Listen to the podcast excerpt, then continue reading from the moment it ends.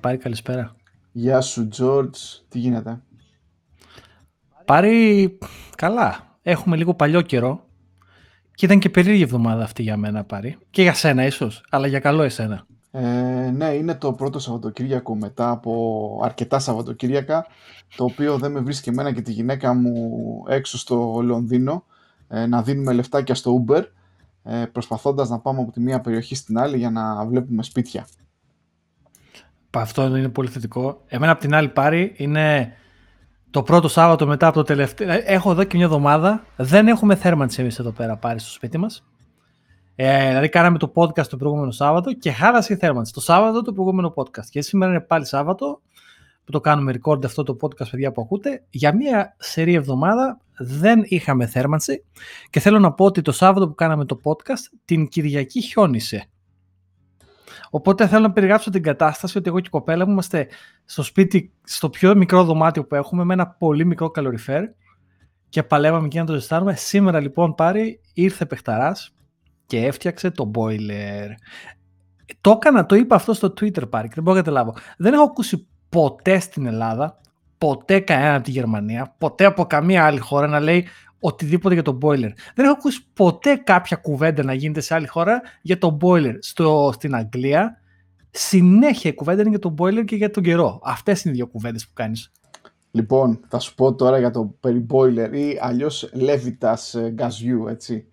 Ε, στην Ελλάδα πριν κάποια χρόνια όταν είχε, ε, είχε έρθει το, είχε, είχε έρθει το γκάζι λοιπόν σε κάποιες από τις περιοχές της Αθήνας και στα δυτικά προάστια και εκεί στο Εγάλεο σύνορα Χαϊδάρι που, που ζω.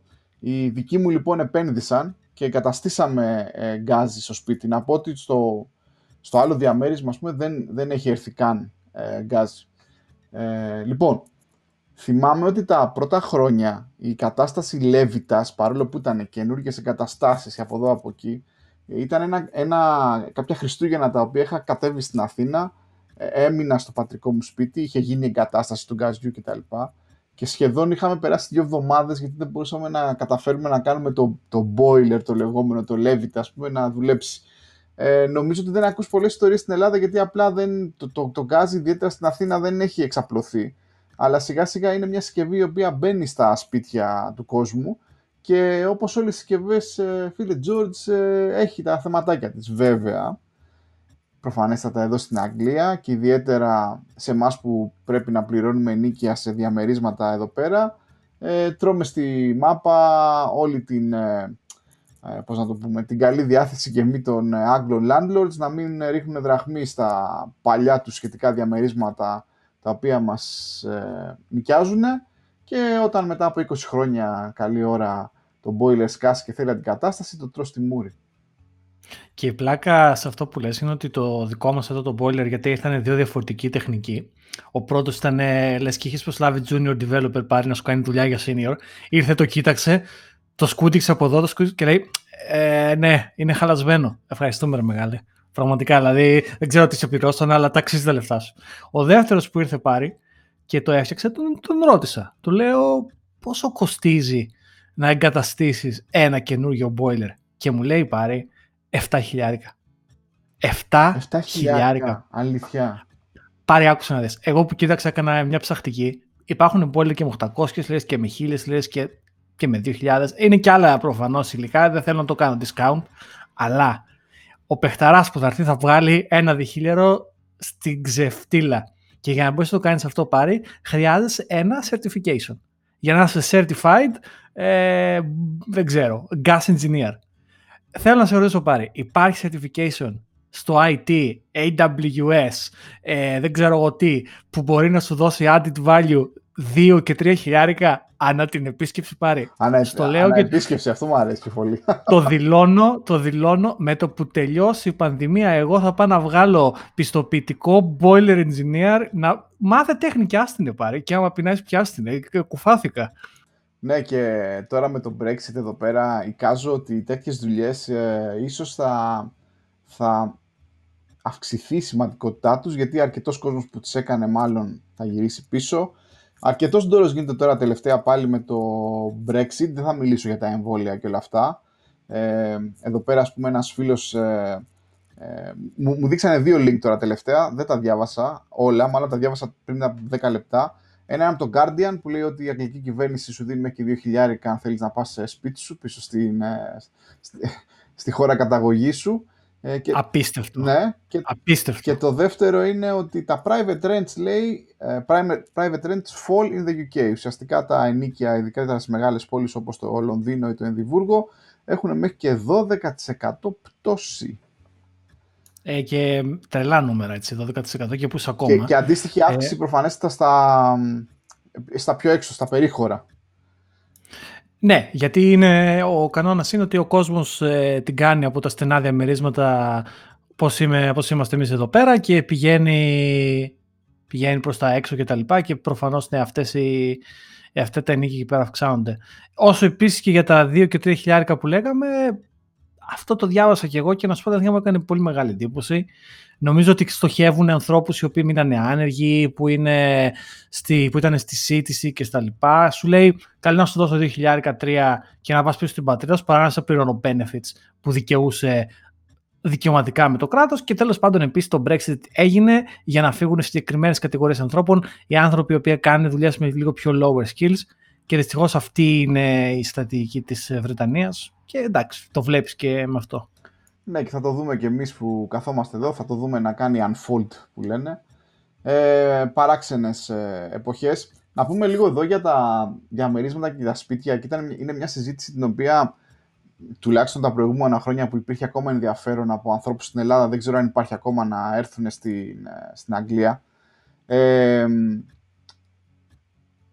η συμβουλή που έδινα είναι ότι κοιτάξτε να δείτε τα, τα σπίτια γενικότερα θα, θα, σας, ταλαι, θα σας ταλαιπωρήσουν.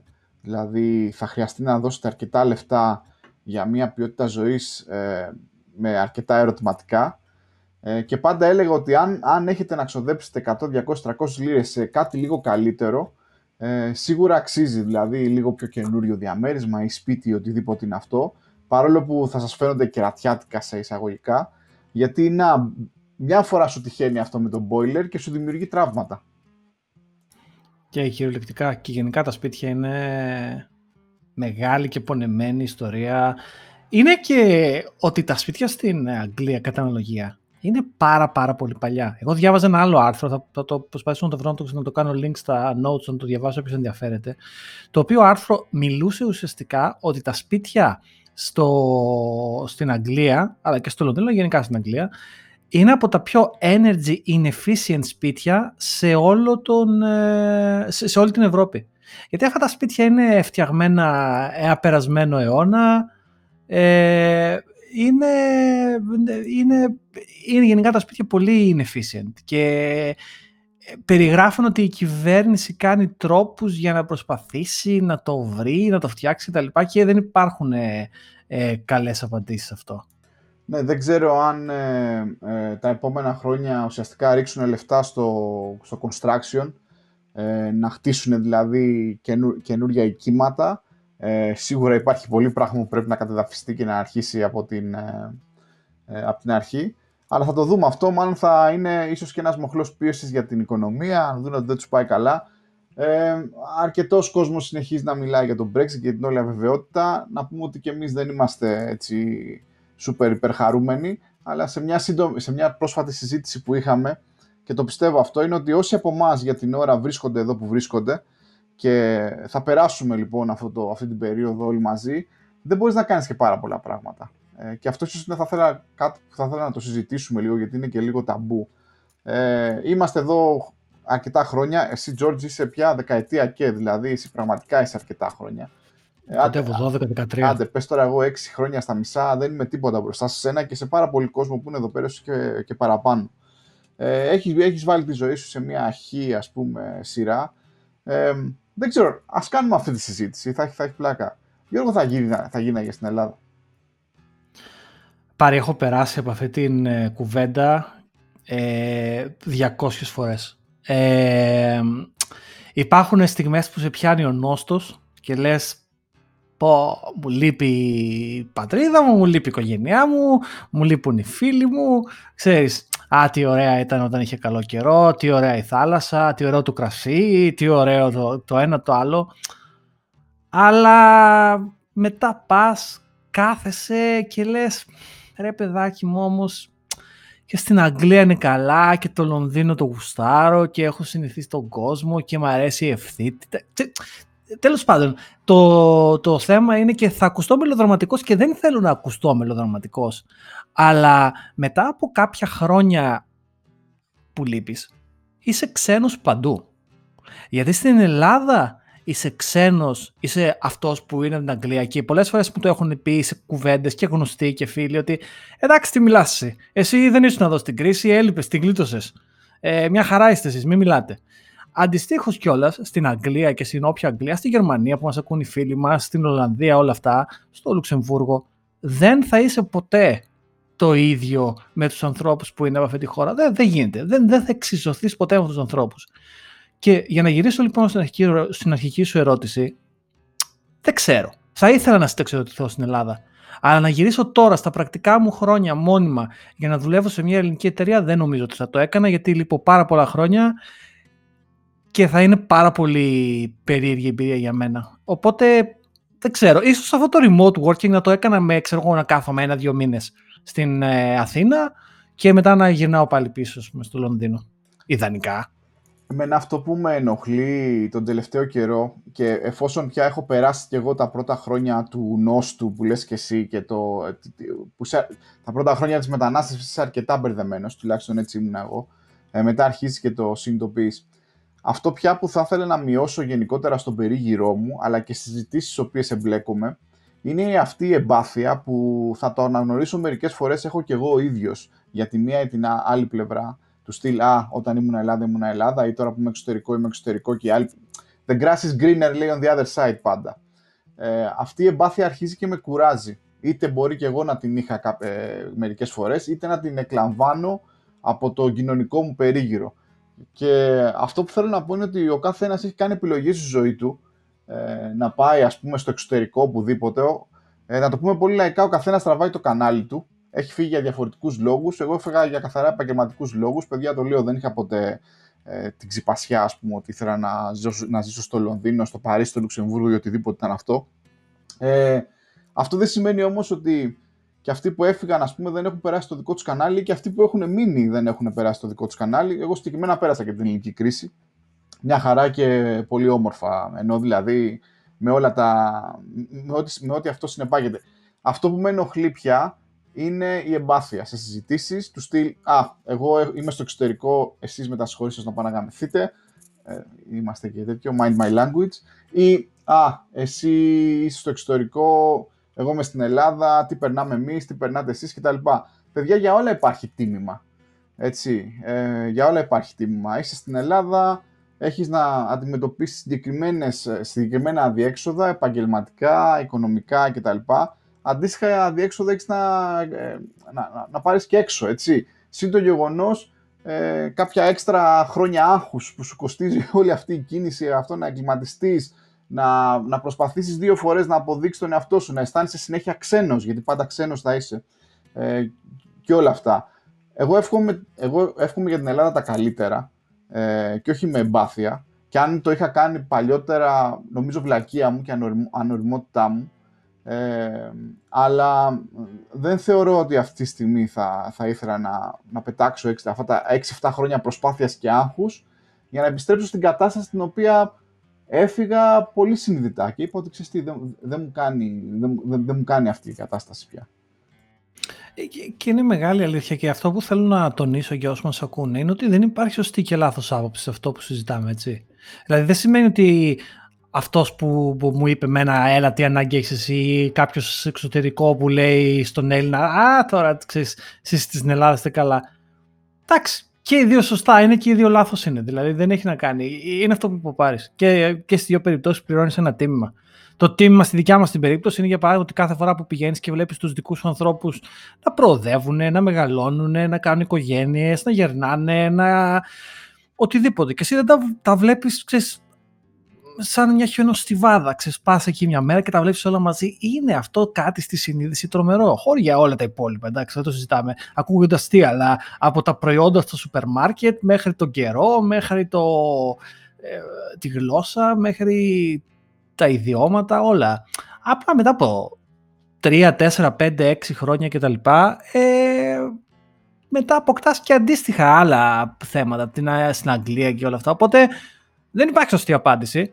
Ε, το ιδανικό για μένα είναι να μπορούσα να παίρνω καιρό και εδώ και εκεί. Ας, ας ήταν έτσι. Αυτό είναι για μένα το ιδανικό. Ναι, σίγουρα θα δούμε πώς θα εξελιχθεί, θα εξελιχθεί όλο αυτό. Απλά να μην έχουμε εμπάθεια. Γιατί σίγουρα αλλάζει, αλλάζει και ο χρόνος, αλλάζει και ο καιρός, αλλάζουν μάλλον τα... Αλλάζουν ας πούμε οι συνήθειες, ε, αλλάζει ο τρόπος δουλειάς, ε, αλλάζει παγκόσμια οικονομία πολλές φορές. Ε, εντάξει, δεν ξέρεις, τι, δεν ξέρεις τι γίνεται, αλλά σίγουρα θέλω πάρα πολύ η χώρα μου να προοδεύσει και να ε, διορθώσει ας πούμε τα κακό κείμενα, τα οποία έκαναν εμένα και άλλους, ξέρω εγώ, μισό εκατομμύριο στο τέλος της κρίσης τελικά να φύγουμε.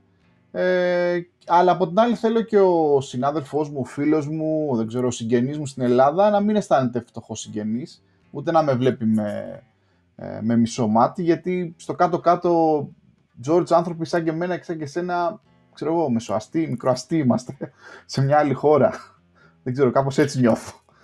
Κοίταξε και θέλω να πω το εξής ότι την αγαπάμε την, ε, την Ελλάδα και την πατρίδα μας και αυτό είναι αλήθεια και ξέρω ότι πολλοί άνθρωποι που είναι στο εξωτερικό την αγαπάνε και την αγαπάνε και παραπάνω γιατί εξειδανικεύεται στο μυαλό σου. Τα κακός κείμενα, ξέρεις, ε, φεύγουν από το μυαλό. Δηλαδή, ακόμα και από το στρατό αυτή τη στιγμή θυμάμαι μόνο καλά πράγματα τώρα, φαντάσου. Ε, που θυμάμαι τότε ήμουν στη μιζέρια. Την αγαπάμε την Ελλάδα και αυτή είναι η αλήθεια και ξέρεις, ο καθένας θέλει το καλό, το καλό για τη χώρα. Θα δώσω ένα παράδειγμα για γιατί εδώ στο Λονδίνο ξέρεις, είμαστε, το ξέρεις καλά κι εσύ, αλλά γενικά στο Λονδίνο οι προγραμματιστές, τελικά το market δεν είναι τόσο μεγάλο και ειδικά οι Έλληνες προγραμματιστές είναι ακόμα μικρότερο, δηλαδή πως λίγο πολύ κάπως γνωριζόμαστε αναμεταξύ μας, ο ένας με τον άλλον κτλ. κτλ. Υπάρχουν λοιπόν άνθρωποι οι οποίοι έχουν κάνει εταιρείες στο Λονδίνο και η αγάπη τους αυτή για την Ελλάδα, αυτό που θέλουν να βοηθήσουν με το, το δικό τους μετερίζει, έχουν πάρει και έχουν ανοίξει γραφεία στην Αθήνα. Και ο, ο Βίκτορας, ας πούμε, είναι ένας ο οποίος ε, έχει κάνει τη δικιά του εταιρεία και είναι στην Αθήνα τα, τα γραφεία τους και τα παιδιά πάνε, έχουν ανοίξει μια πολύ καλή fintech, πάνε μια χαρά. Ε, πώς να σου πω, αυτό είναι ένας τρόπος που ξέρεις, κάποιοι Έλληνες του εξωτερικού θέλουν να βοηθήσουν. Άλλοι μπορούν να βοηθήσουν με άλλον τρόπο. Ε, Α πούμε, Έλληνες του εσωτερικού, δεν ξέρω πού είναι βασικά, θα πω την αλήθεια. Είναι στο, στο Twitter πρόσφατα ο Greek Analyst. Δεν ξέρω ποιος είναι ο παλίκαρο αυτός, όποιος και να είναι. Να είσαι καλά, Greek Analyst. Έκανε εκεί μια λίστα ε, με όλους τους ανθρώπους, technologists ανά τον κόσμο που είναι σημαντικό κτλ. Φανταστική κίνηση. Δηλαδή, μόνο και μόνο που μπορείς να δεις ποιοι είναι αυτοί οι άλλοι, είναι πολύ ωραία κίνηση. Είναι, δηλαδή, γίνονται πράγματα και εσωτερικά στην Ελλάδα και εξωτερικά. Ή ας πούμε το ότι διάβασα ότι ανεβήκαμε δύο-τρεις θέσεις στην κατάταξη κατά, της, ε, κατά του corruption.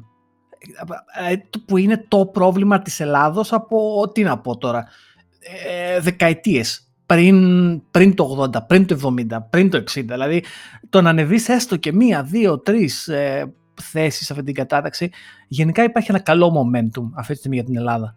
Και αν μπορούμε και εμείς οι άνθρωποι του εξωτερικού και οι άνθρωποι του εσωτερικού όλοι μαζί να βοηθήσουμε τουλάχιστον οι επόμενες γενιές να μην περάσουν αυτό το πράγμα και να είναι πιο καλά. Ε, θα το θεωρήσω πολύ μεγάλη επιτυχία της γενιάς μας. Γιατί για να γυρίσουμε πίσω τώρα είναι δύσκολο. Έχοντας κάνει ήδη δύο, δύο μετακομίσεις σε χώρες της Ευρώπης, ε, το έλεγα και στη γυναίκα μου, αν χρειαστεί να φύγω από την Αγγλία, γιατί θα μας διώξουν εδώ οι φίλοι μας οι Άγγλοι, θα μας δώσουν και λεφτά και όλα θα φύγουμε ή οτιδήποτε θα γυρίσω στην Ελλάδα γιατί απλά ψυχολογικά δεν αντέχω να ξανακάνω ακόμα μια νέα αρχή. Θα μου πεις βέβαια ποτέ μιλες ποτέ, αλλά παιδιά να ξέρετε ότι κάθε φορά που κάνεις jump σε χώρα χάνεις και κάποια χρόνια σε άγχος από τη ζωή σου. Κοίταξε, εγώ ακόμα έχω όνειρο ότι θα κάποια στιγμή θα πάω να μείνω στο Brooklyn. Δηλαδή, ξέρεις, το έχω αυτό το όνειρο ότι κάπως θα μου τα φέρει η ζωή και θα πάω στο Brooklyn μαζί με τους άλλους hipster ανθρώπους εκεί πέρα και θα πίνουμε μπύρες από microbrewery και θα είμαστε πολύ ε, super και τα λοιπά και τα λοιπά. Εντάξει, ξέρεις, το όνειρο δεν, δεν, δεν πεθαίνει ποτέ, φαντάζομαι. Αλλά ναι, το έχω εγώ. Εντάξει, εντάξει, καλό είναι να έχεις όνειρα και πρέπει να τα κυνηγάς. Λοιπόν, εντάξει, μας έπιασε λίγο η γκρίνια αυτό. Το τελευταίο που θέλω να πω είναι ότι πρέπει να σταματήσουμε τις εμπάθειες και η μεν και η δε. Δεν έχουμε να χωρίσουμε τίποτα γενικότερα. και ούτε κάποιοι είναι περισσότερο Έλληνες που είναι στην Ελλάδα, ούτε κάποιοι είναι λιγότερο Έλληνες. Ιδιαίτερα τώρα όλα, όλα αυτά τα χιλιάδες ή σχεδόν εκατομμύρια που φύγανε ας πούμε, πριν 4-5 χρόνια. Εγώ με τα συγχωρήσω δεν έχω ξεχάσει τις παθογένειες της Ελλάδας που είναι ακόμα πολύ γνώριμες, δηλαδή δεν έχω ακόμα αποκολληθεί ας πούμε, όλη η διαδικασία, αλλά δεν το λέω έτσι για από κακία. Απλά λέω ότι εντάξει, ναι, είναι πολύ φρέσκα όλα αυτά. Ίσως σε 10-15 χρόνια συνεχίσουμε να κάνουμε αυτό το podcast, ναι, πράγματι να έχουν αλλάξει και συνήθειες και, και για μένα. Αλλά παιδιά, όχι, όχι εμπάθειες. Ο καθένας κάνει τις επιλογές του στη ζωή και σε κάτι κερδίζει και σε κάτι χάνεις. Ε, πολύ σωστά το είπες, Πάρη. Θέλω να τη γυρίσω λίγο την κουβέντα όμως. Και θέλω να πω κάτι άλλο. Πάρη μέχρι πριν, να πω τέσσερις μέρες ίσως. Η μεγάλη πλειοψηφία του κόσμου δεν γνώριζε τι πάει να πει short όσο αφορά την οικονομία. Κάποιοι είχαμε δει την ταινία The Big Short, αλλά θυμόμαστε εκεί το μάθημα Κόναχη, εμείς που είμαστε fans, να χτυπιέται στο τραπέζι και να κάνει αυτό το λαριγκισμό του τέλος πάντων εκεί πέρα με, την, με τις κοκαίνες και τα λοιπά. Και μας έχει μείνει αυτό. Μετά όμως, πότε έγινε αυτό τώρα, τη Δευτέρα, την Τρίτη, ανακάλυψε όλος ο κόσμος τι πάει να πει short. Όλοι ξέρουν τι πάει να πει short αυτή τη στιγμή πάρει. Το έχουν εξηγήσει το sorting, υπάρχει και τα πάντα.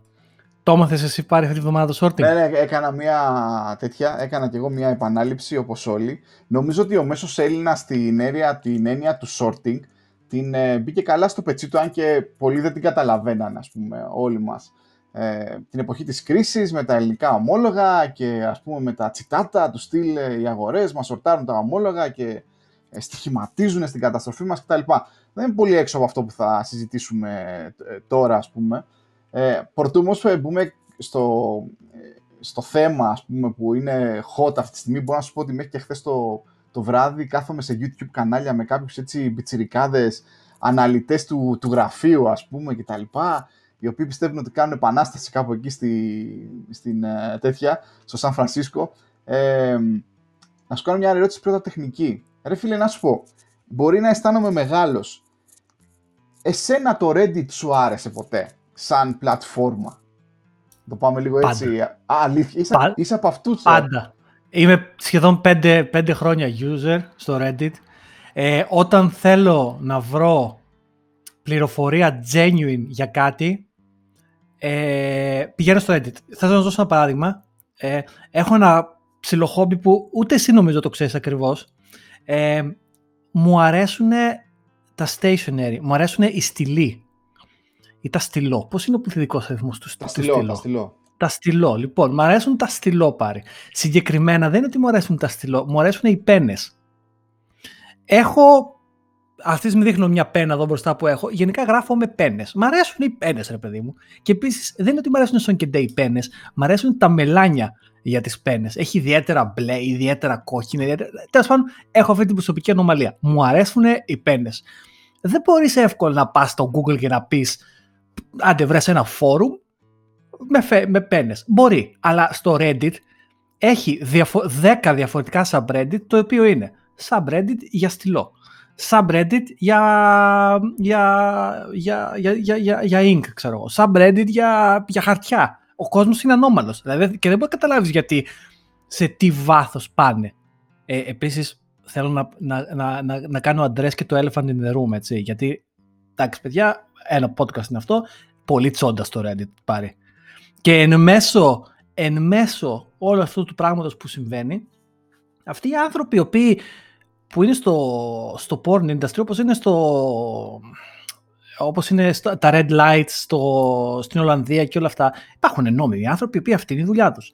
Και ο συνδυασμός του Reddit με το OnlyFans, το οποίο είναι μια άλλη υπηρεσία η οποία τώρα μέσα στην όλη καταιγίδα αυτή της πανδημίας που γίνεται, δημιούργησε ευκαιρίες για ανθρώπους που αλλιώς θα ήταν στο adult industry. Μπορεί να κάνανε ταινίες, μπορεί να κάνανε τέλος πάντων, οτιδήποτε είναι, η αρχαιότερη δουλειά του κόσμου δεν έχει να κάνει. Λοιπόν, το Reddit είναι σπίτι για όλα αυτά. Για όλους αυτούς τους ανθρώπους, τους περιθωριακούς. Για αυτούς που θα κάναν πεζοδρόμιο, για αυτούς που θα ασχολιόντουσαν με τις πένες, για αυτούς που έχουν φετίχ με τα υπτάμενα αεροπλάνα. Και αυτή η πολυπληθυσμικότητα είναι αυτή η οποία κατάφερε μέσα εκεί να φέρει και όλους αυτούς τους παλαβούς trader της δεκάρας, οι οποίοι μέσα από το σαλόνι τους, ας πούμε, ξοδεύουν 100, 200 και 300 δολάρια και αγοράζουν 5 μετοχές, 10 μετοχές. Και έρχεται τώρα ο καθένας και λέει το, το δικό του. Τώρα έκανες όμως μια πάσα, οπότε θα πάρω αυτή την πάσα, θα ανοιχτώ λίγο για να ξαναμπώ μετά στην περιοχή. Γιατί μίλησες μίλησες για OnlyFans. Λοιπόν, βάζουμε μια άνω τελεία στα sorting. Θα μπούμε εκεί γιατί θα το, θα το μιλήσουμε, γιατί έχει γίνει την τελευταία εβδομάδα.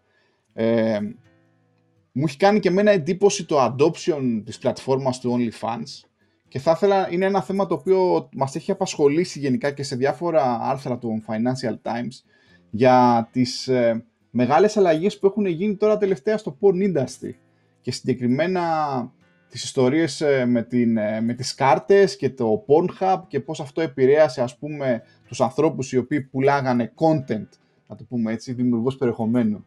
Είναι γι' αυτό ε, στο Pornhub. Πριν μπούμε σε αυτό, θέλω να πω το εξής. Υπάρχει σημαντικό πρόβλημα, ειδικά σε αυτά τα site, τα Pornhub και όλα αυτά, με content το οποίο είναι abuse.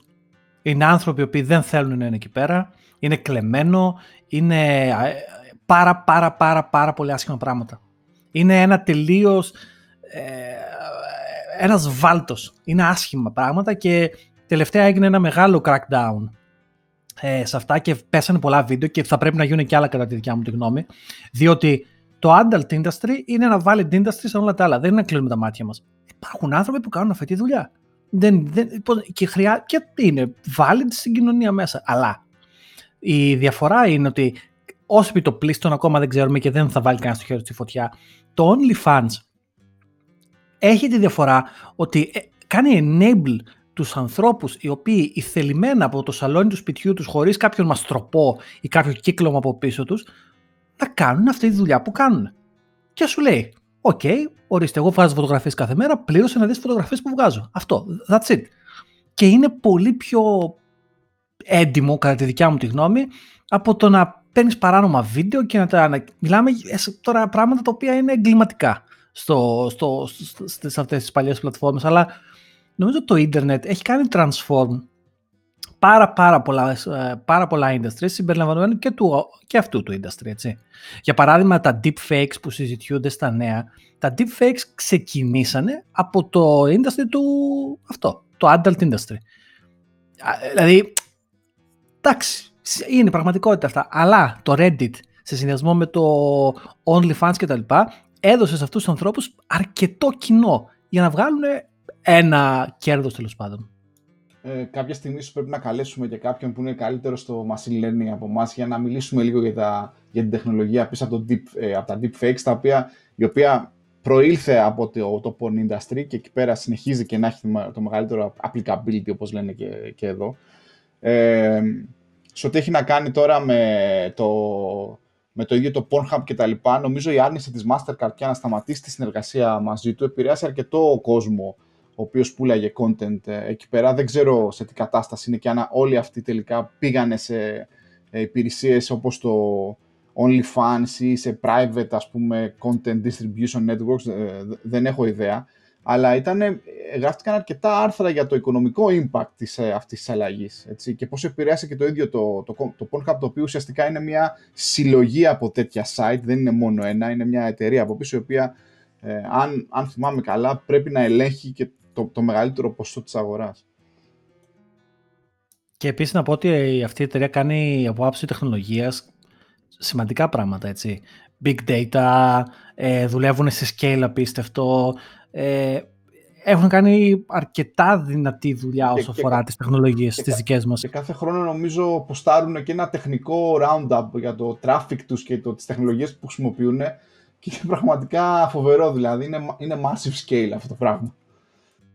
Αλλά ναι, για να γυρίσουμε πίσω στο Reddit ε, και να αφήσουμε το adult ναι, industry. Για το Reddit, τι ήθελα να σου πω. Ακούω αυτά που λες. Εγώ βέβαια ίσως είμαι παλιακός τύπος ο οποίος μεγάλωσα διαβάζοντας τα, ε, μάλλον ήμουν μέλος σε κοινότητες οι οποίες γινόντουσαν powered από τα γνωστά PHP-based bulletin boards. Ωραία. Ελπίζω να μας ακούει κάποιος από το Insomnia, και το ADSLDR. Έτσι, έτσι μεγαλώσαμε. Ναι, πραγματικά, πραγματικά. Έχω πολλά lonely, έτσι, μοναχικά βράδια έχουν κλείσει με το να διαβάζεις ατελείωτα thread στην Insomnia. Ε, ιδιαίτερα και όλα στα πρώτα μου χρόνια εδώ στην Αγγλία που δεν μου άρεσε και ο καιρός.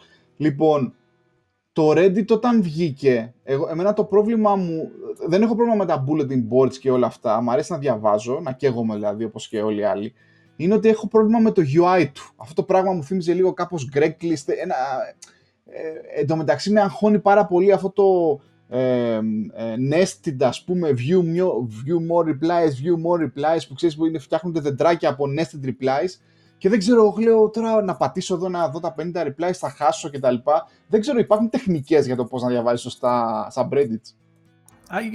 Κοίταξε, νομίζω ότι είναι όπως. Ξέρεις τι μου θυμίζει το, το Reddit εμένα. Όπως την πρώτη φορά όταν ήμουν και 20-22 χρονών που δοκίμασα την πρώτη φορά whisky. Και ήπια την πρώτη φορά whisky και μου τίνεξε τα μυαλά στον αέρα, πραγματικά. Δεν το θυμάμαι σαν τώρα.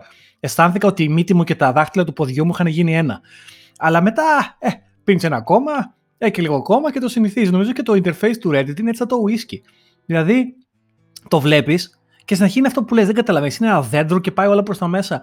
Αλλά σε πληροφορώ, όλο αυτό το design principle, ας πούμε, το, το πολύ απλό, έχει δημιουργήσει ολόκληρη σχολή από πίσω του. Και μάλιστα κάποια φάση όταν το Reddit έκανε redesign, για πάρα πολύ καιρό, νομίζω ακόμα και σήμερα, μπορείς να πας σε ένα Reddit link και να κάνεις old τελεία το υπόλοιπο το, το link του subreddit και θα σε γυρίσεις στο παλιό interface, το οποίο είναι ακόμα πιο απλό. Και αυτό είναι κάτι το οποίο ο κόσμος το γουστάρει. Δηλαδή, κο, κολλάει ο κόσμος. Θέλει το παλιό, το απλό, το. Δεν μπορώ να το περιγράψω. Νομίζω έχει δημιουργήσει σχολή. Ε, το Reddit, βέβαια, να πούμε ότι ήταν στα site τα οποία ανέθρεψαν κάπως, δεν ξέρω, αυτό και το 4chan, ας πούμε. Ε, βρήκανε σπίτι και διάφοροι έτσι μήτρελοι στην Αμερική με τα ρεύματα αυτά τα QA, Canon, δεν ξέρω πώς να το προφέρω και σωστά, ναι, QAnon. QAnon και όλοι αυτοί ας πούμε πραγματικά που κάνουν τους δικούς μας ημίτρελους με τα ως παιδιά ας πούμε οι οποίοι τουλάχιστον έχουν προσπαθήσει καημένοι να ενώσουν το χριστιανισμό και τη μυθολογία και εντάξει και λένε παραμυθάκια μπροστά τους πραγματικά οι QAnon ημίτρελοι είναι πραγματικά σε άλλο, σε άλλο επίπεδο να φαντάζονται έτσι ας πούμε ξέρω εγώ ε, ε reptile ανθρώπους και παιδόφιλους και μωράκια τα οποία τα σκοτώνουν για να παίρνουν τα δάκρυά τους και πραγματικά δεν ξέρω αυτή η αμερικάνικη κοινωνία με εκπλήσει. Κοίταξε, αυτά δυστυχώς τα site όντως ήταν breeding ground, δηλαδή ήταν πρόσφορο έδαφος για, για παλαβούς ανθρώπους πραγματικά. Ε, το, η διαφορά του Reddit με το 4chan δεν, δεν, γενικά δεν είναι πολύ, δεν ξέρω, δεν έχω μπει στο 4chan σχεδόν ποτέ. Ε, αλλά νομίζω η διαφορά του, του Reddit με, με αυτά είναι ότι το Reddit έχει moderation. Δηλαδή, το Reddit έχει moderators, οι moderator είναι, ε, έχουν ρε παιδί μου κάποια ευθύνη και σε πολλές περιπτώσεις όταν κάποιος subreddit, δηλαδή ένα, ένα, ένα, μια ενότητα του Reddit έχει ξεφύγει από κάθε έλεγχο, την κλείνουν. Δηλαδή δεν είναι και απόλυτος ελεύθερο και επίσης επενδυτές του Reddit είναι Κινέζοι. Δηλαδή και μετά υπάρχει και εκείνο το controversy μέσα κάπου. Κάπου λένε Α, ναι, αλλά είστε Κινέζικο. Και γι' αυτό, ας πούμε, για παράδειγμα, πολλές φορές ανά πέντε μήνες, ξέρω εγώ, άμα πας στο Reddit, ποστάρουν οι πάντες ε, Winnie the Pooh. Ε, γιατί ο Winnie the Pooh πάρει, δεν, νομίζω δεν θα ξέρεις αυτά, θα πω εγώ τώρα που είμαι εκεί ηχομένος. Ε, ο Winnie the Pooh είναι, σατυρίζουν τον ε, Γενικό Γραμματέα του Κομμουνιστικού Κόμματος της Κίνας. Γιατί λένε ότι μοιάζει με τον Winnie the Pooh. Και στην Κίνα έχουν λέει απαγορεύσει τις εικόνες του Winnie the Pooh γιατί, σαν το ξανθύμωσε γιατί λέει είναι ίδιος ο Ζι. Ζι Τζιμπίνγκ, πώς λέγεται αυτός, το ξεχνάω τώρα. Ωραίο. Ε, μιας και μιλήσαμε έτσι για ημίτρελους ε, Αμερική, Ελλάδα ή γενικότερα, ε, είχα, το είχα βάλει και στις σημειώσεις που να το πω. Παιδιά, χωρίς αυτό να σημαίνει ότι σας προτρέπω να το κάνετε, δηλαδή να είστε έτσι με, με διάθεση χιούμορ. Ε, αν δεν το ξέρετε ήδη υπάρχει ένα πολύ ωραίο hashtag στο ελληνικό Twitter, ε, Twitterverse που λέγεται το καλό το staff δεν θα εξηγήσω τι σημαίνει το καλό το staff. Ε, είναι μια πάρα πολύ ωραία δουλειά που γίνεται από νομίζω μια ε, πολύ ένα μικρό αριθμό έτσι, ε, ατόμων οι οποίοι πρέπει να έχουν accounts μέσα σε groups κυρίως του facebook και τα λοιπά από όλους αυτούς τους ανθρώπους δεν θέλω να τους πω μην πεις πάρει, μην χαρακτηρίζεις. από όλους αυτούς τους ανθρώπους λοιπόν, που πιστεύουν αυτές τις θεωρίες ε, να πούμε ότι και στην Ελλάδα έχουμε ρεύμα κουανών, κάνων, δεν ξέρω πώς τους λένε. Έχουμε και τους κλασικούς όμως εκεί πέρα, είπαμε με, την, ε, με τη χριστιανοσύνη και, το, και τη μυθολογία που είναι όλα ένα πράγμα, ένα συνοθήλευμα, φοβερά πράγματα. Ε, Και τι κάνουν, πολλές φορές ποστάρουν screenshots από τα διάφορα κείμενα που ποστάρονται σε αυτές τις private ας πούμε communities και σε κάνει να απορρίσει για το μέγεθος της σε κάνει να απορρίσει, να, να μην γινόμαστε judgmental. Εγώ, εγώ θα πω το είδα γιατί μου το έστειλε ο Πάρης όταν το ανακάλυψε και το είδα. Ε, εγώ κάποιες φορές δυσκολεύομαι να βρω το χιούμορ σε όλα αυτά. Δηλαδή, πραγματικά υπάρχουν στιγμές που θα πω. αλλά πολύ γρήγορα θα το πάρω, θα το πάρω σοβαρά και θα πω Μα καλά, είναι δυνατόν. Δηλαδή, ε, η αλήθεια είναι ότι εγώ δυσκολεύομαι να βρω το χιούμορ σε όλο αυτό και προσωπικά δηλαδή δεν το παρακολούθησα πάρα πολύ γιατί με εκνεύρισε πολύ γρήγορα, να πω την αλήθεια. Είναι, είναι ένα hashtag το οποίο εγώ το, με τη γυναίκα μου το, το, το, το παρακολουθούμε και γελάμε πολλές φορές, αλλά θέλει, είπαμε, μια αντίστοιχη διάθεση έτσι, χιούμορ. Λοιπόν, έχουμε κάνει δύο-τρεις μπαλιές τώρα. Ξεκινήσαμε από το Reddit που δεν μου αρέσει το UI του, αλλά μέσα από το Reddit είπαμε λίγο για την κρίση στο Pornhub Industry. Ξαναγυρίσαμε στο Reddit, είπαμε λίγο για, για όλες αυτές τις παράξενες ομάδες που υπάρχουν στην Αμερική και στον υπόλοιπο κόσμο και τις θεωρίες συνωμοσίας. Και πάμε τώρα να μιλήσουμε για αυτό που άρχισες, George, για το ρε, ρε, πάρει, να σε ρωτήσω κάτι. Μπορεί, αυτοί που μας ακούτε, ρε παιδιά, πραγματικά μπορώ, καταφέρνετε στο τέλος του podcast να δημιουργήσετε μία. Δηλαδή, μια τροχιά μα θα σας ρωτήσει κάποιος, ρε, εσείς τι λέγανε αυτοί στο podcast; Μπορείτε πραγματικά να πείτε τι λέγαμε. Δηλαδή, εγώ τώρα αυτή τη στιγμή απορώ. Πώ πώς φτάσαμε στο porn industry και ξαναγυρίζουμε στα sorting της του Wall Street. Τέλος πάμε. Ευχαριστούμε που μας ακούτε. Το εκτιμούμε, να ξέρετε. Είπαμε, είναι μια συζήτηση με καφεδάκι. Είναι μια συζήτηση είπαμε, το, το ωραίο αυτού του podcast, ε, τουλάχιστον εμένα αυτό μου αρέσει, είναι η ίδια συζήτηση που θα κάνω εγώ με τον George, καθώς ε, θα πίνουμε ένα καφέ, ας πούμε, έξω σε ένα πάρκο ή σε μια καφετέρια, οτιδήποτε είναι αυτό, έτσι, unfiltered, ας πούμε, δεν καθόμαστε να το σκεφτούμε και πάρα πολύ, ούτε να είμαστε και πολύ, έτσι, ε, politically correct. Λοιπόν, ε, ο μέσος Έλληνας, λοιπόν, άκουσε για πρώτη φορά το sorting την εποχή της ε, κρίσης, με τα ελληνικά ομόλογα, ε, και το τι είναι sorting των ελληνικών ομολόγων κτλ. Ας ξεκινήσουμε λοιπόν το τι έχει γίνει την τελευταία εβδομάδα. Εγώ το παρακολουθώ, έτσι με έχει ενθουσιάσει, ε, απ' έξω προφανέστα. Επίσης, disclaimer, παιδιά, δεν είμαστε ειδικοί, δεν δίνουμε κανένα, κανένα financial advice. Ε, δεν έχουμε ούτε κι εμείς ε, συμμετέχει σε όλο αυτό που θα περιγράψουμε σε λίγο, αλλά έχει πλάκα να το, να το παρατηρείς, γιατί νομίζω ότι τουλάχιστον όλο αυτό που έχει γίνει είναι πολύ κοντά σε αυτό που θα λέγαμε ένα κοινωνικό experiment ή ίσως ένα experiment μέσα στα όρια του καπιταλισμού και της ελεύθερης αγοράς, έτσι. Λοιπόν, είμαστε στο 2019. Καταρχήν να πούμε ότι όλα γυρίζουν γύρω από, την, από μία κυρίως εταιρεία, λέγεται Game, ε, GameStop ε, και είναι, είναι μια λυσίδα καταστημάτων στην Αμερική η οποία πουλάει ε, παιχνίδια για υπολογιστές, CD, DVD δηλαδή και παιχνιδομηχανές. Ε, ξεκινάμε από τα τελευταία δύο χρόνια όπου όπως και άλλες τέτοιες παρόμοιες αλυσίδες με την αλλαγή ας πούμε, της τεχνολογίας και με τις νέες κονσόλες οι οποίες αρχίζουν όλο και, και καλά γίνονται πιο online και με τις υπηρεσίες όπως τις Google Stadia κτλ. Ε, η αγορά αρχίζει και λέει ότι κοίτα να δεις σε λίγο καιρό δεν θα έχουμε ανάγκη από τέτοιες ε, αλυσίδες ε, ε, καταστημάτων να αγοράζουμε φυσικά DVD για να πάρουμε το καινούργιο παιχνίδι κτλ. Το 2019 λοιπόν ξεκινάει έτσι μια σιγά σιγά μια πτώση ας πούμε στα, στη συγκεκριμένη εταιρεία, στα, έχει αρχίσει και έχει προβλήματα ε, και όλα αυτά.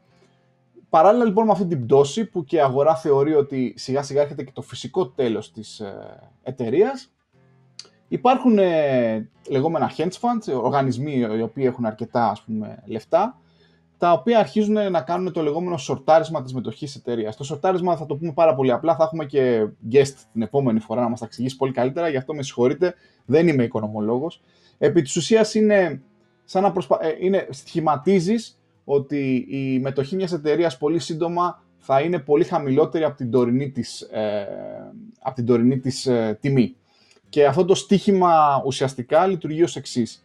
Εγώ είμαι ένα hedge fund, έχω ας πούμε αρκετά λεφτά στην, ε, στη, στην τσέπη μου και αυτή τη στιγμή ε, αγοράζω τη μετοχή της ε, GameStop με εγώ, μια τιμή 10, 10 ευρώ.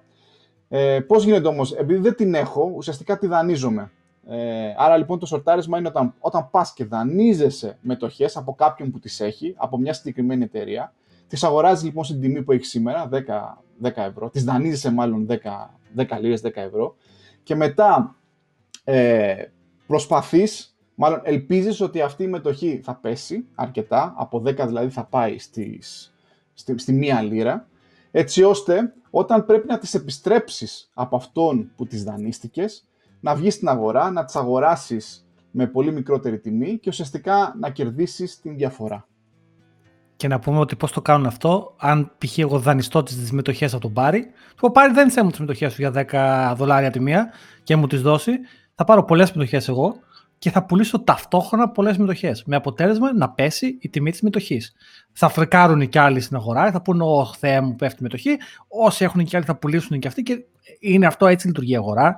Έχει αυτή την ψυχολογία τη μάζας και θα πέσει λοιπόν η τιμή και εκεί που την ήταν 10 θα την πάρει 2.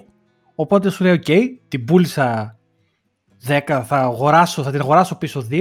Άρα τι έγινε, μου έμεινε διαφορά 8 δολάρια τσέπη. Τα 8 δολάρια. Και μετά δίνω τις μετοχές πίσω στον πάρει. Ακριβώς. Και εδώ, και εδώ έρχονται τα αλλάγια από το Reddit. Για πες πάρει. Ναι, ε, οπότε ναι, το σορτάρισμα είναι ακριβώς αυτό. Ο Γιώργος δανείζεται από μένα κάποιες μετοχές που τυχαίνει να έχω, πηγαίνει και τις πουλάει με την τωρινή τιμή. Ε, προσπαθεί να, ας πούμε, να μανιπιουλάρει την αγορά, είτε με το πουλώντας, είτε γενικότερα και με άλλους τρόπους, να πείσει τους πάντες ότι, ξέρω εγώ, να βγάλει και άρθρα και να πει, κοιτάξτε παιδιά, αυτή η εταιρεία είναι τελειωμένη. Αυτό το μανιπιουλάρισμα της αγοράς ουσιαστικά φαίνει τη μετοχή της εταιρείας ακόμα πιο κάτω και μετά όταν εγώ χτυπάω, παίρνω τηλεφωνάκι το Γιώργο και του πω ρε φίλε πριν δύο μέρες σου δάνεισα ξέρω εγώ κάποιες μετοχές, θα μου τις δώσεις πίσω. Ο Γιώργος πρέπει να τις βρει από κάπου, πρέπει να τις αγοράσει, τις αγοράζει πιο φτηνά και εγώ παίρνω τις μετοχές μου πίσω και ο Γιώργος έχει βγάλει τη διαφορά. Το 2019 λοιπόν ο, ένας, ε, ένας τυπάκος, ο οποίος θα βάλουμε και τα link τώρα στο, στο, στο, στο blog, ε, στο Reddit ε, έγινε γνωστός ως Deep Fucking Value. Ένας τύπος ο οποίος νομίζω ότι αρκε... έχει, είχε κάνει αρκετή ανάλυση από το 2019 εδώ και ένα χρόνο. Έβλεπε λοιπόν τα, αυτά τα hedge funds να σιγά σιγά να ε, αυξάνουν το, το σορτάρισμα στην συγκεκριμένη μετοχή. Δηλαδή να ποντάρουν όλο και πιο πολύ, δηλαδή να δανείζονται μετοχές και να πιστεύουν ότι σε, λίγο σε σύντομο χρονικό διάστημα η μετοχή της θα πέσει πάρα πολύ και να βγάλουν πάρα πολλά λεφτά. Αυτός λοιπόν ε, είχε μια θεωρία, βασισμένη βέβαια και σε στοιχεία από άλλους, δεν ήταν μόνος του, ότι κοιτάξτε να δείτε, εγώ πιστεύω ότι ας πούμε η εταιρεία GameSpot, που είναι αυτή η αλυσίδα που πουλάει φυσικά DVD και CD, δεν είναι τόσο άσχημη όσο εσείς πιστεύετε για να τη σορτάρετε. Και αντί λοιπόν εγώ να, να κάνω το ίδιο μαζί σας, αυτό που θα κάνω είναι θα αγοράσω μετοχές. Δηλαδή θα δώσω μια ψήφο εμπιστοσύνη στην εταιρεία, γιατί πιστεύω ότι κάποια συγκεκριμένα στοιχεία της εταιρείας είναι σωστά. Να πω εδώ ότι διαβάζοντας αναλύσεις τις τελευταίες μέρες, κάποιοι λένε ότι η ανάλυση του δεν, ήταν, δεν είναι τόσο σωστή. Αυτός επί της ουσίας έλεγε ότι κοιτάξτε να δείτε, ε, επειδή έρχονται αυτό το χρόνο το καινούριο Xbox και το καινούριο PlayStation 5, εγώ πιστεύω ότι ο κόσμος θα πάρει περισσότερες κονσόλες, άρα θα πάρει και περισσότερα φυσικά CD, άρα πιστεύω ας πούμε ότι γενικότερα η αλυσίδα αυτή θα πουλήσει, δεν είναι για κλείσιμο, ότι υπάρχει ακόμα ανάγκη στην αγορά να, υπάρχει, να υπάρχουν αυτά τα μαγαζιά. Ε, τα hedge funds πιστεύανε το, το, το αντίθετο, πιστεύανε ότι θα κλείσει γιατί θα πάμε όλοι στα digital. Λοιπόν, το 2019 αυτός ο τύπος λοιπόν αρχίζει και ποστάρει τη δική του άποψη, αρχίζει και ποστάρει στατιστικά από, τις, ε, από τη δική του κίνηση. Νομίζω ε, επένδυσε 50.000 δολάρια και αγόρασε ε, μια μετοχή η οποία κόστιζε, ξέρω εγώ, 2-3-4 δολάρια, κάτι τέτοιο. Και έβγαινε λοιπόν στο αγαπημένο μας Reddit, σιγά σιγά, και άρχισε και έλεγε ότι, κοιτάξτε να δείτε, εμένα αυτή είναι η θέση μου, εγώ πιστεύω ότι τα hedge fund είναι λάθος. Έτσι. Στην αρχή τον κοροϊδεύανε να το πούμε αυτό και του λέγανε ότι έχεις χάσει λεφτά. Κάτι που έγινε την ίδια περίοδο είναι ότι ο, ένας ε, άνθρωπος ο οποίος, μιας και αναφέραμε, ανέφερες και τον Big Short, ο Michael Berry που ήταν ένας από τους τύπους, αν έχετε δει την ταινία, είναι ο πρωταγωνιστής που τον παίζει ο Michael Bay. Αυτός ο τύπος λοιπόν που έβγαλε πάρα πολλά λεφτά με, το, με, με, με την κρίση στην Αμερική και, τα, και την, ε, την αγορά των δανείων και όλα αυτά, ε, το 2018 άρχισε ξανά ασχολιόταν πάλι με διάφορες κινήσεις και ο ίδιος είχε αντίστοιχη εμπλοκή στην εταιρεία, είχε αγοράσει συμμετοχές κτλ. Οπότε υπήρχε γενικότερα ένα, ε, πώς να σου πω, ένα σούσουρο γύρω από αυτήν την εταιρεία για το τι, τι θα γίνει. Ε, λοιπόν, συνεχίζεται όλο αυτό το πράγμα. Τα hedge funds αρχίζουν και σορτάρουν ακόμα και περισσότερο, δηλαδή δανείζονται και περιμένουν να πέσει συμμετοχή και αρχίζει σιγά σιγά λοιπόν μέσα από το Reddit άνθρωποι να ακολουθούν τη συμβουλή του Deep Fucking Value και σιγά σιγά να αρχίζουν να αγοράζουν ξέρω, με μικροποσά ο καθένας μετοχές και σιγά σιγά να φτάσει σε σημείο να ανεβάζουν την τιμή της μετοχής. Έτσι. Και εδώ θέλω να προσθέσω, γιατί να βάλω εγώ ένα, ένα λίγο social element σε αυτό που λέει ο Πάρης. Το Reddit είναι meme generator.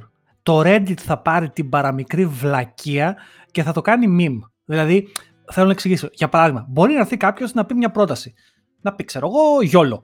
Ε, αν την χάνει να πιάσει αυτό το πράγμα, θα το δεις μέσα σε 10 μέρες, σε όλο το Reddit, σε όλα τα subreddits, θα είναι οι πάντες και θα λένε αυτή τη μαλακή. Αυτό. Γιόλο. Γιόλο, γιόλο. Παντού, σε όλα τα πάντα. Τώρα, αυτό το meme ε, effect έγινε με τη μετοχή. Δηλαδή, μετά ο κόσμος το είδε τελείως meme. Δηλαδή, πώς να σου πω, σίγουρα υπήρχαν αυτοί οι άνθρωποι που το σκεφτήκαν, και... αλλά μετά έγινε meme.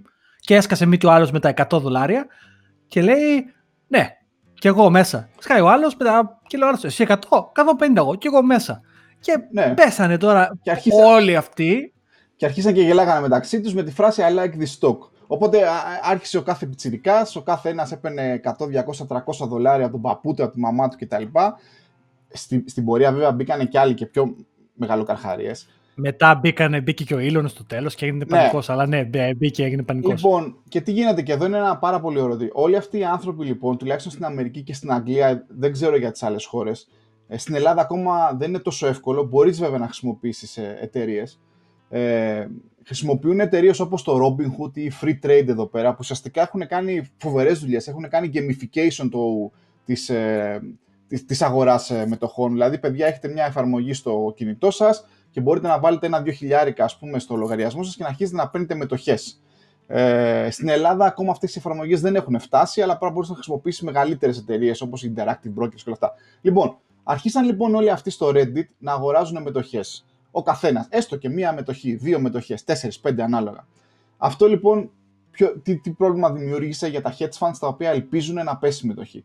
Όταν λοιπόν α, υπάρχει αρκετή ζήτηση, η τιμή της μετοχής ανεβαίνει. Αυτό δεν σημαίνει ότι η εταιρεία είναι καλή. Απλά έτσι λειτουργεί η αγορά των μετοχών. Η τιμή της μετοχή λοιπόν αρχίζει να ανεβαίνει. Όσο ανεβαίνει η τιμή της μετοχής, η άλλη πλευρά, τα hedge funds ή οποιοδήποτε είναι που, που θέλει η τιμή της μετοχής να πέσει, είναι εκτεθειμένη σε πολύ μεγάλο ρίσκο. Γιατί τι γίνεται, είπαμε, κάθε φορά που δανείζεσαι μετοχές για να τις πουλήσεις με την ελπίδα ότι θα πέσει η τιμή τους και έτσι ώστε να τις δώσεις πίσω από αυτόν που δανείστηκες για να κερδίσεις τη διαφορά. Αν, ε, αν η τιμή της μετοχής δεν πέσει και μεγαλώνει, τότε τα, τα, τα λεφτά που θα χάσεις μπορούν να φτάσουν σχεδόν στο άπειρο. Έτσι. Όσο, όσο, όσο μεγαλώνει η τιμή της μετοχής, κάποια στιγμή θα πρέπει να, ο Γιώργος θα πρέπει να τις επιστρέψει σε μένα. Πρέπει να τις αγοράσει. Αν λοιπόν ο Γιώργος ε, ελπίζει ότι η, τιμή της μετοχής θα ήταν μία λίρα και ξαφνικά έχει πάει 500, αν έχει δανειστεί παραδείγματος χάρη 500 μετοχές από μένα, το πολλαπλασιάζεις και αυτά είναι τα λεφτά τα οποία θα πρέπει να ξοδέψει απλά για να αγοράσει αυτές τις μετοχές που δανείστηκε για μένα. Από μένα.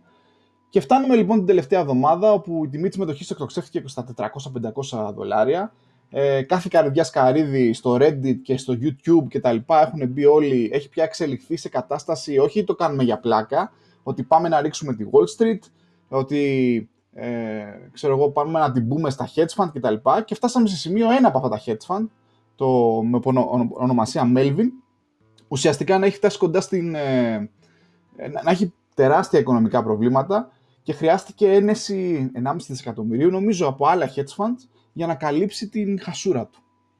Και όλα αυτά επειδή μαζεύτηκαν όλοι αυτοί, αγόρασε ο καθένας από μια ξέρω εγώ, μετοχή με τα ψηλά του και ήταν ήτανε σαν να έβλεπε, αν μπορώ να το, έτσι, να το παραλληλήσω, είναι σαν να έχεις ας πούμε εκατομμύρια μικρές σαρδέλες να προσπαθούν να την πούνε σε πέντε μεγάλους λευκούς καρχαρίες.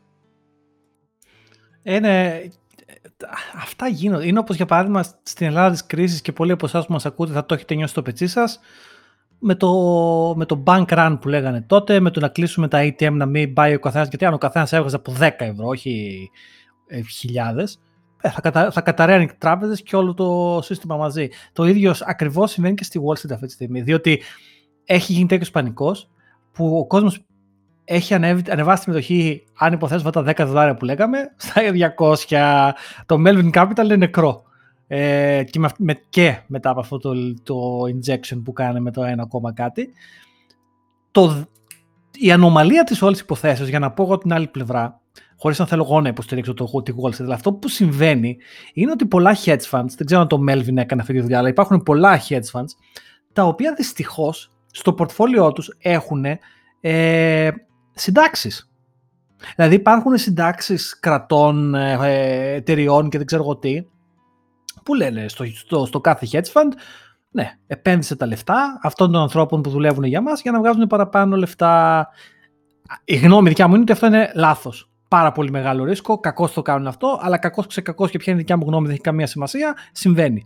Οπότε η δυστυχία του όλου του ζητήματος, και αυτό είναι παθογένεια από το πώς δουλεύει η Αμερικανική και γενικά η αγγλοσαξονική οικονομία με αυτά τα θέματα, είναι ότι όλο αυτό μπορεί να δημιουργήσει τέτοια χιονοστιβάδα εξελίξεων στην οικονομία που το πράγμα μπορεί να στραβώσει πάρα πολύ και όχι μόνο για τους Αμερικάνους, για τους πάντες.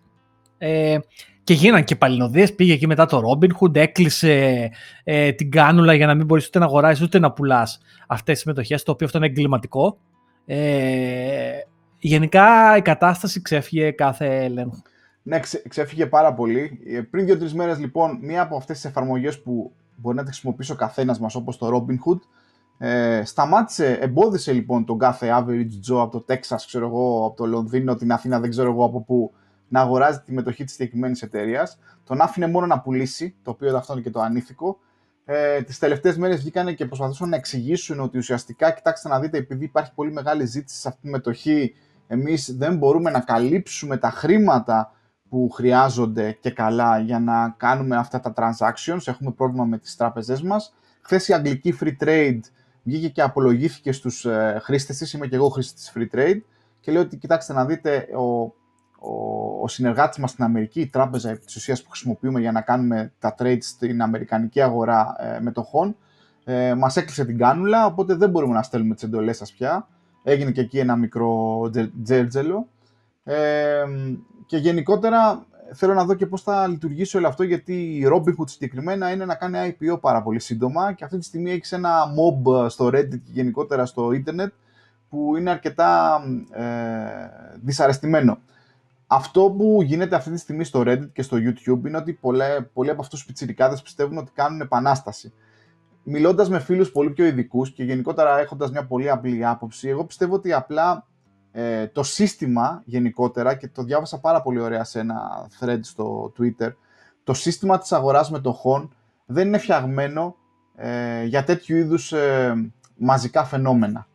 Ε, ακόμα λέει και τεχνικά και regulation wise το πώς λειτουργεί, ε, δεν μπορεί να αντέξει μια τέτοια, ξαφνικά τέτοια spikes ας πούμε πολλών μικρών επενδυτών ή γενικότερα να, να προσπαθούν να μανιπιουλάρουν οι μικροί παίχτες την αγορά. Οπότε, ηθικά ή ανήθικα, η αγορά, πάω στοίχημα, προσπάθησε να βάλει ξέρω εγώ, κάποια bulkheads, κάποια όρια, να σταματήσει αυτά τα κύματα από τις μικρές αρδέλες οι οποίες προσπαθούσαν να επιτεθούν στους ε, καρχαρίες και για να τους προστατεύσει θα έλεγα εγώ, αλλά αυτό είναι καθαρά δική μου άποψη, αλλά και για να προστατεύσει γενικά τώρα ένα σύστημα που δεν είναι φτιαγμένο ακόμα για την εποχή την οποία μπαίνουμε πια, που το ίντερνετ έχει ανοίξει τις πόρτες σε όλους σχεδόν, μέσα από όλες αυτές τις υπηρεσίες και μπορούμε μαζικά να αλλάξουμε ίσως τη ροή μιας συγκεκριμένης μετοχής σε μια εταιρεία και ίσως και το μέλλον μιας εταιρείας. Βέβαια, οι αναλυτές λένε ότι έτσι καλώς μόλις τελειώσει αυτό το πανηγύρι, η συγκεκριμένη εταιρεία μάλλον θα κλείσει, δηλαδή δεν θα συνεχίσει πάρα πολύ, δεν έχει πολύ μεγάλο τέτοιο, αλλά όπως και να έχει επί δεκαετίες τώρα οι μεγάλοι παίχτε στις αγορές μετοχών έτσι δεν βγάζουν λεφτά. Δεν ποντάρουν, ας πούμε, για το μέλλον ε, μιας εταιρείας, τη σορτάρουν ή μη, ή ξέρω εγώ, αγοράζουν options ε, για διάφορα πράγματα. Είναι και λίγο τζόγος. Είναι τζόγος και η δικιά μου συμβουλή στον οποιοδήποτε θα ήταν παιδιά, μην δεν είναι, δεν είναι για, τον average, ε, για το average person να παίζει μετοχές. Ε, δεν θα έχεις ποτέ τη γνώση. Ε, αυτό που γίνεται στην Αγγλία και σε άλλες χώρες της Ευρώπης και στη Γερμανία γίνεται και στην Αμερική ακόμη περισσότερο είναι ότι ο κόσμος ο οποίος έχει κάποια λεφτά αντί να τα βάζει στην τράπεζα με μηδαμινές καταθέσεις τα, τα βάζει σε κάποια τα λεγόμενα ETFs που είναι κάποια που κάνουν track ουσιαστικά συνολικά όλο το το χρηματιστήριο και ανεβαίνουν και κατεβαίνουν μαζί με το χρηματιστήριο όσο δυνατόν πιο κοντά στην ίδια τροχιά που έχει το χρηματιστήριο. Αυτό είναι τελείως passive. δεν κάνεις τίποτα. Απλά βάζεις τα λεφτά, τα αφήνεις εκεί μέσα και δεν είναι καν άνθρωποι πίσω από αυτά. Είναι αλγόριθμοι που προσωπική γνώμη. Εγώ προσωπικά πιστεύω με τον αλγόριθμο εκατομμύρια φορές παραπάνω από τον οποιοδήποτε παιχταρά νομίζω ότι είναι ε, ο αρχηγός του market. Αλλά αυτό που θέλω, καθώς κλείνουμε, έχουμε λίγο ακόμα, αλλά αυτό που θέλω εγώ να, να πω είναι ότι δυστυχώς στην Ελλάδα αυτή η δυνατότητα δεν υπάρχει. Δηλαδή, τι θέλω να πω. Εγώ εδώ στο Λονδίνο, αν θελήσω να το κάνω αυτό, μπορώ να πάω με το κινητό μου, να κατεβάσω μια εφαρμογή. Π.χ. μια από τις μεγαλύτερες είναι το Fidelity για παράδειγμα. Να πάω στο Fidelity, να κάνω ένα account και να πω: Ορίστε, φίλε, πάρε και χίλιες, δεν ξέρω, λίρες και άστο εκεί πέρα και παίχτα. Σε, ε, μέσα σε ένα χρόνο, on average, αυτά τα funds σου δίνουν 10%, 9%, 8%, 12% κάποια ακόμα καλύτερα, αλλά ας πούμε on average σου δίνω από 8 με 10% τόκο. Έχουν ρίσκο. Δεν είναι χωρίς ρίσκο, αλλά το ρίσκο είναι χαμηλό. Σε σχέση και τέλος πάντων, επίσης υπάρχουν και προϊόντα με διαφορετικές ε, ποσότητες ρίσκου. Άλλα είναι πιο πολλά μετοχές, άλλα είναι πιο πολλά κρατικά ομόλογα, ανάλογα. Δεν χρειάζεται να ξέρεις παραπάνω. Στην τελική υπάρχουν ε, συγκεκριμένα, έχει και παράδειγμα Fidelity κάποια προϊόντα λέγονται Life Strategy. Δεν χρειάζεται να είσαι επιστήμονας, διαλέγεις ποιο θες, σου λέει τι τόκο έχει, καληνύχτα. Το αφήνεις εκεί, το ξανακοιτάς ένα χρόνο. Αυτό το πράγμα είναι πολύ ωφέλιμο. Δεν ασχολείσαι, δεν έχεις κίνδυνο, ξέχνατα. Στην Ελλάδα δεν υπάρχει αυτή η δυνατότητα. Δεν υπάρχουν στην Ελλάδα εταιρείες οι οποίες να κάνουν ε, enable τον άνθρωπο, τον. Εντάξει, είναι ένας δεν λέω ότι πλούσιος, αλλά έχει καταφέρει και έχει βάλει στην άκρη με κόπο 1000 ευρώ, 2000 ευρώ. Αυτή τη στιγμή στην Ελλάδα η μόνη δυνατότητα που έχεις είναι μιλώντας από φίλους μου, να τα βάλεις εκεί σε ένα τραπεζικό λογαριασμό, να παίρνουν 0,1% κοινώ τα λεφτά χάνουν λόγω του πληθωρισμού και δεν έχεις καμία ελπίδα. Και όχι μόνο αυτό, το έχω ξαναπεί πολλές φορές. Αν πας κοινωνικά κάποιος και πει, Ναι, ρε φίλε, έχω κάποιες καταθέσεις και θέλω να τις βάλω σε ένα ETF. Εγώ πιστεύω ότι οι φίλοι του, οι γνωστοί του, η κοινωνία θα θα τον κρίνει. Α, ναι, και είσαι πλούσιος και πού τα βρήκε και τέτοια πράγματα. Αυτό εγώ θα ήθελα λίγο να, να βελτιωθεί. Το θεωρώ πολύ πιο σημαντικό από το να μάθουμε πώς να παίζουμε μετοχές και τέτοια πράγματα.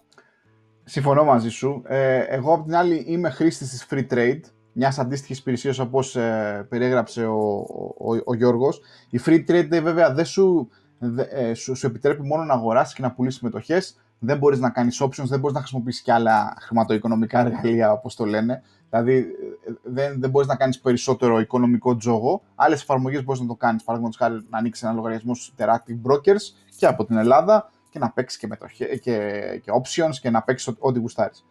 Εμένα, εμένα, Γιώργο, μου, πάρα, αρέσει πάρα πολύ οι εφαρμογές όπως το Free Trade ή και το Robinhood, ανεξάρτητα τώρα πόσο ηθικό ή όχι ε, ήταν αυτό, γιατί κακά τα ψέματα, όχι μόνο στην Ελλάδα, τα επιτόκια και εδώ στην Αγγλία είναι μηδαμινά έτσι. Και όπως λες, τα λεφτά μέσα στην τράπεζα χάνονται και μόνο εξαιτίας του πληθωρισμού. Η δική μου εμπειρία εδώ και 1,5-2 χρόνια που έχω κάτι ψηλά στη free trade και με, με κίνησε πιο πολύ αυτό το γεγονός ότι στο κινητό σου μπορείς πραγματικά να έχεις access πάρα πολύ εύκολα, ούτε να κάνεις ξέρω εγώ, application forms, ούτε να σε ελέγχουν και πάρα πολύ κτλ.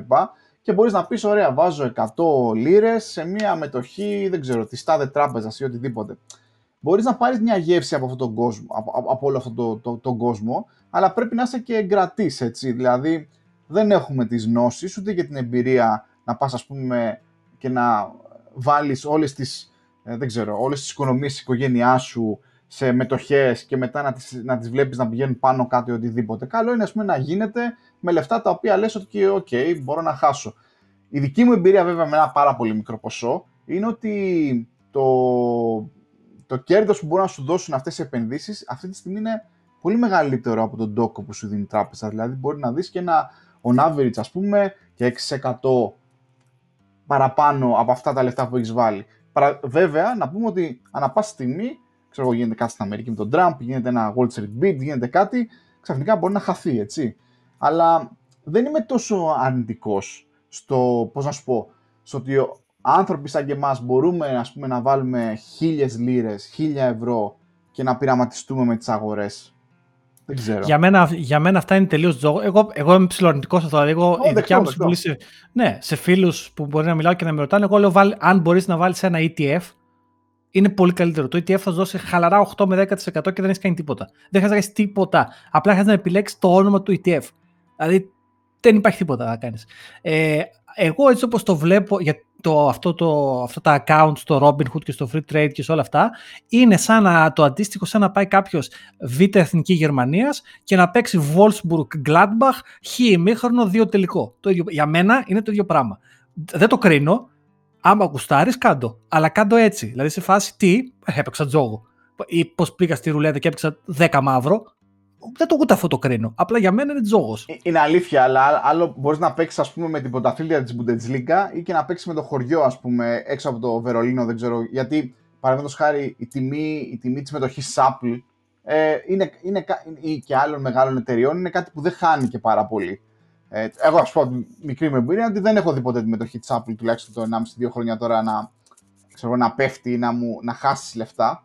Αλλά ναι, σίγουρα ε, είναι πολύ βασικές οι γνώσεις που έχουμε όλοι εμείς που είμαστε εκτός της αγοράς και βέβαια, μιας και το λες, θεωρώ πολύ, καλ, πολύ πιο υγιές ή μάλλον πολύ πιο safe να αγοράσεις ας πούμε μια μετοχή της Apple από το να κάτσεις και αυτά τα 1000 ευρώ ας πούμε που σου δώσει ο παππούς, ο θείος ή ο μπαμπάς και να τα παίξεις σε bitcoin και shitcoin. Καλά.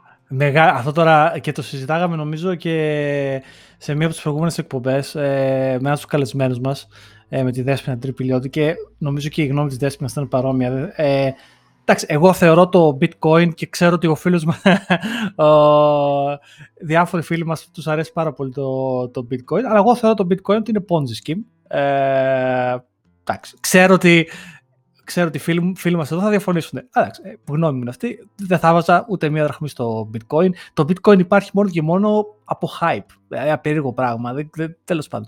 Anyway, όλα αυτά, παιδιά, δεν είναι financial advice.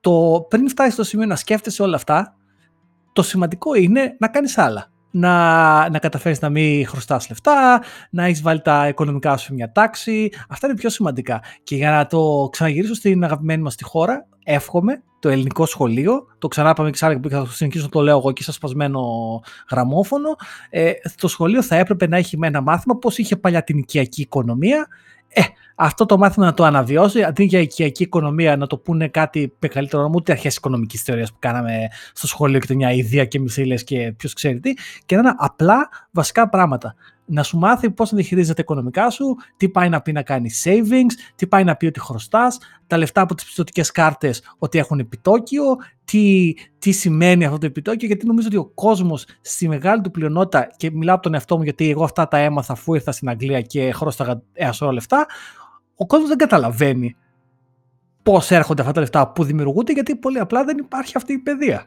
Οπότε μακάρι κάποιος κάπου ο υπουργός, κάποιος, δεν ξέρω, κάποια κυβέρνηση κάποια στιγμή να πει: Παιδιά, κοιτάξτε, αυτό πρέπει να μπει στο σχολείο. Έχεις απόλυτο δίκιο και το έχουμε συζητήσει σε αυτό το podcast. Και εγώ και ο Γιώργος συμφωνούμε ότι θα θέλαμε και εμείς οι ίδιοι να μάθουμε περισσότερα πράγματα από ανθρώπους της αγοράς. Έχουμε ήδη φέρει μια, μια φορά ε, κάποιον guest, τη Δέσποινα, που ήταν ακριβώς από το χώρο. Το επόμενο Σαββατοκύριακο, παιδιά, ελπίζουμε ότι θα έχουμε και έναν δεύτερο guest και ελπίζω να εξηγήσει πολύ καλύτερα όλα αυτά που εγώ ίσως μάλλον προσπάθησα και πλάτιασα ε, να εξηγήσω και να μας πει και άλλα πράγματα. Και θα ήθελα αυτό το podcast όσο μπορούμε εμείς οι δύο από τους φίλους μας βασικά που ξέρουν καλύτερα γιατί εμείς οι δύο προγραμματιστές είμαστε παιδιά μιλήσουμε για Java, JavaScript, ξέρω εγώ, containers, Docker, Kubernetes και τέτοια. Έχουμε λίγο παρεκκλίνει από όλο αυτό.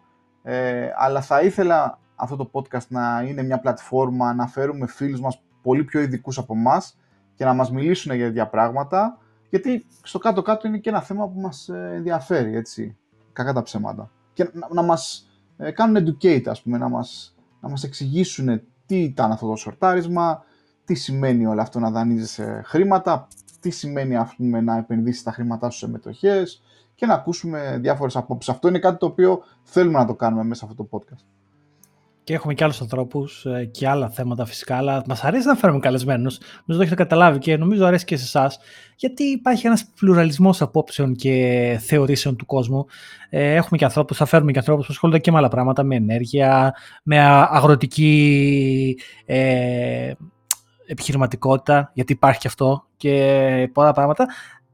Μείνετε μαζί μας. Ε, θα ακούσετε και άλλα, θα έρθουν και άλλοι ωραίοι άνθρωποι, γιατί υπάρχουν ωραίοι άνθρωποι εκεί έξω. Ε, και στείλτε μας και ένα μηνυματάκι. Και δεν πήραμε μηνυματάκια ηχογραφημένα στο, με τη φωνούλα σας. Μόνο ο φίλος μας ο Παναγιώτης ο Βριώνης μας έχει στείλει που τώρα θα άκουσε ότι δεν μας αρέσει και το, και το bitcoin και θα φρίκαρε. Παναγιώτη, αγαπάμε. Και α μας αρέσει το bitcoin.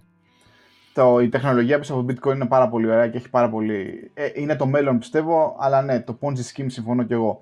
Να πω ένα τελευταίο, εντελώς άσχετο λοιπόν με λεφτά κτλ. Θα κάνω έτσι μια τελευταία σπόντα. Να δώσω τα credit στο φίλο μου το Στάθη, ξέρω ότι με, με ακούει, ε, για ένα έτσι πολύ cute siteάκι το οποίο ε, μου έδειξε και έχω φτιάξει και εγώ λογαριασμό. Λέγεται kit.co και είναι από αυτά τα, τα site τα οποία πηγαίνεις ας πούμε και βάζεις ε, τι εξοπλισμό έχεις στο σπίτι σου, ξέρω, στο γραφείο σου κτλ. Και, και δημιουργείς έτσι λίστες. Δεν έχω καταλάβει τι μπορείς να κάνεις αυτές τις λίστες μετά, αν τις κάνεις monetize ε, ή όχι. Μου θυμίζει κάποια άλλα αντίστοιχα site που πηγαίνουν οι πισάδες και οι overclockers και κάνουν share το configuration του PC τους.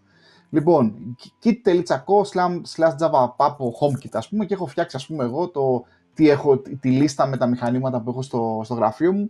Έχει πλάκα ας πούμε έτσι να, για να λες ας πούμε κοιτάξτε ελπίζω να μην, να μην το βλέπουν αυτό το site τίποτα άνθρωποι που κλέβουν σπίτια και να λένε ωραία που είναι αυτός ο τύπος, α, είναι εκεί πέρα, ωραία, κοίτα τι έχει, έχει ένα macbook και μια, και μια οθόνη, πάμε να το χτυπήσουμε. Ε, τώρα μην δείξει ιδέες κι εσύ. Αλλά ναι, θα αφήσουμε και το link του, του Στάθη και έχει ωραίες στο, στο Instagram. Να δώσουμε και το Instagram. Στάθη συνέχισε ωραίες φωτογραφίες. Και γενικά, παιδιά, συνεχίζετε, κάνετε ωραία. Σας, σας βλέπουμε όλους. Μας γράφετε σχολιάκι από κάτω. Σας ε, παρακολουθούμε. Έτσι, έτσι. Λοιπόν, μία ώρα και πέντε λεπτά, τα είπαμε εκεί, πήγαμε Reddit, Porn Industry, μετά φύγαμε, είπαμε για Canon, μετά ήρθαμε, είπαμε συμμετοχές για τα Wall Street Beats κτλ. Θα προσπαθήσουμε να βάλουμε link και βίντεο στα, στα show notes. Ε, ξέρω εγώ, 30, 30 Ιανουαρίου. Εντάξει, πέρασε και αυτός ο μήνας. Τα βγάλαμε, τα βγάλαμε, το βγάλαμε και το Γενάρη. Δευτέρα έχω γενέθλια πάρει. Να με πάρεις τηλέφωνο που χρόνια πολλά. Θα σε πάρω, θα σε πάρω. Πόσο, πόσο με το καλό; 25 πάλι. Για 10, πόσα, πολλά χρόνια τώρα. 13 ίσως χρόνια, 12 χρόνια, 25 χρονών. Πολύ, πολύ καλή ηλικία. Και εγώ, και εγώ ακόμα αισθάνομαι. Κάτσε, πριν 10 χρόνια αισθανόμουν 23. Τώρα μάλλον αισθάνομαι 28. Είμαι εκεί στο μυαλό μου. Κοίταξε, η μάνα μου έχει αυτή τη θεωρία έχει αναπτύξει που λέει ότι πρέπει να παλινδρομείς στα 30. Δηλαδή πας 30, 31, 32, 33, 35 και μετά ξαναγυρνά πίσω. 35, 34, 30. Αυτό, και, δηλαδή η μάνα μου έχει αυτή τη θεωρία. Δεν ξέρω πού βρίσκεται αυτή τη στιγμή. Νομίζω στα 33 κάπου ίσως. Ε, ε, έχει πάει πάνω κάτω και έχει καμιά 20 χρόνια να βγει κατεβαίνει. Είναι και αυτή μια θεωρία. Εγώ την αποδέχομαι. Ωραία, ωραία. Καλό απόγευμα, Παρή. Γεια σου, Τζορτ. Θα τα πούμε το επόμενο Σαββατοκύριακο. Γεια χαρά.